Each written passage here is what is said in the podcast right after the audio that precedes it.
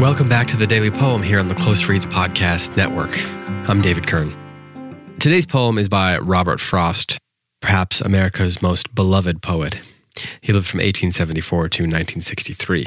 He received four Pulitzer Prizes, the Congressional Gold Medal, and was named Poet Laureate of Vermont. The poem that I'm going to read today is called Putting in the Seed.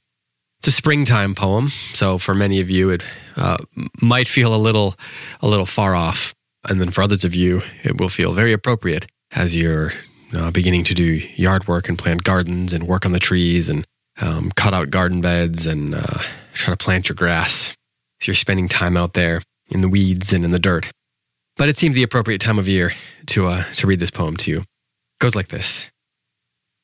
You come to fetch me from my work tonight when supper's on the table, and we'll see if I can leave off burying the white, soft petals fallen from the apple tree. Soft petals, yes, but not so barren quite, mingled with these, smooth bean and wrinkled pea. And go along with you ere you lose sight of what you came for and become like me, slave to a springtime passion for the earth. How love burns through the putting in the seed on through the watching for that early birth when, just as the soil tarnishes with weed, the sturdy seedling with arched body comes shouldering its way and shedding the earth crumbs. So, this is uh, actually a sonnet, or at least it has some of the hallmarks of the sonnet form. It's got the three quatrains in the couplet, it's got the turn after those three quatrains leading into the couplet at the end. But it's also got uh, many of the hallmarks, the uh, the things that are uh, most common in Robert Frost's work, the colloquial speech, for example, the realism, the depictions of rural life, all those kind of things that Frost is known for show up here. Uh, there's the complexity of the lines, the complexity of the ideas that he's offering, and the interaction between the spiritual life, the mystical life, and the physical world. I love the specificity of the beginning of this poem. The woman, ostensibly, going out to collect the poet who has been working she seems not to be as uh, into what he's doing as as he is. She seems not to be as uh, excited by the work that he's doing. And there seems to be this little competition going on where he says, Come on, we'll see if you can convince me before you actually fall into the work too. He seems to be saying it's kind of an irresistible thing.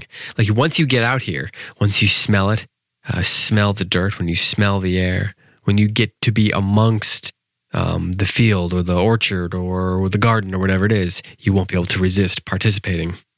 You too, he says, will become a slave to a springtime passion for the earth. And then there comes this shift. How love burns through the putting in the seed, on through the watching for that early birth, when just as the soil tarnishes with weed, the sturdy seedling with arched body comes shouldering its way and shedding the earth crumbs. No longer is there a competition between them, but in her becoming a slave to the springtime passion for the earth, it becomes this concept of working together, of unity, of working together to produce a harvest, essentially. Um, there's a lot of similar tones in other works by Frost, such as After Apple Picking, for example. This is, without a doubt, in some ways at least, an allusion to um, the birth of a human child. Or I suppose it could be any kind of baby. You could be an animal, for example, and Frost has written about that as well.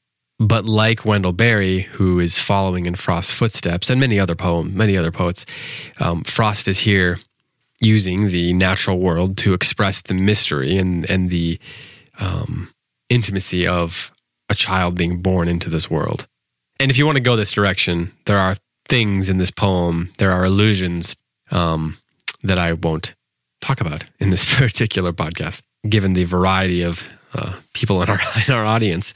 But it's a poem about the the way that bringing or working to aid life coming into this world, um, whether that's a seed um, that turns into a flower, or a human child, or a calf, or whatever it is, a, piece of fruit on a tree, that there is something um, mysterious and intoxicating and spiritual about that.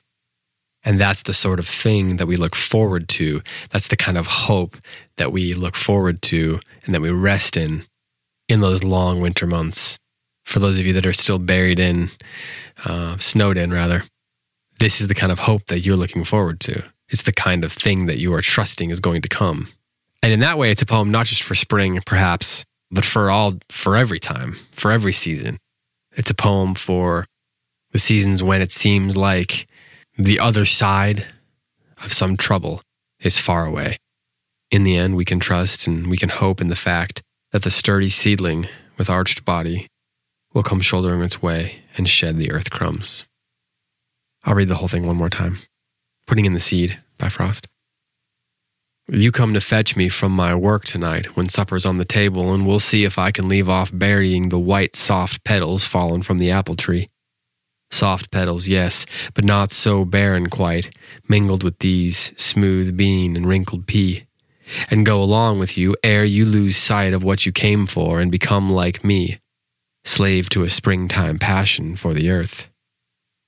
How love burns through the putting in the seed, on through the watching for that early birth, when, just as the soil tarnishes with weed, the sturdy seedling with arched body comes shouldering its way and shedding the earth crumbs. This has been the Daily Poem. Thanks so much for listening. Be back tomorrow with another poem for you.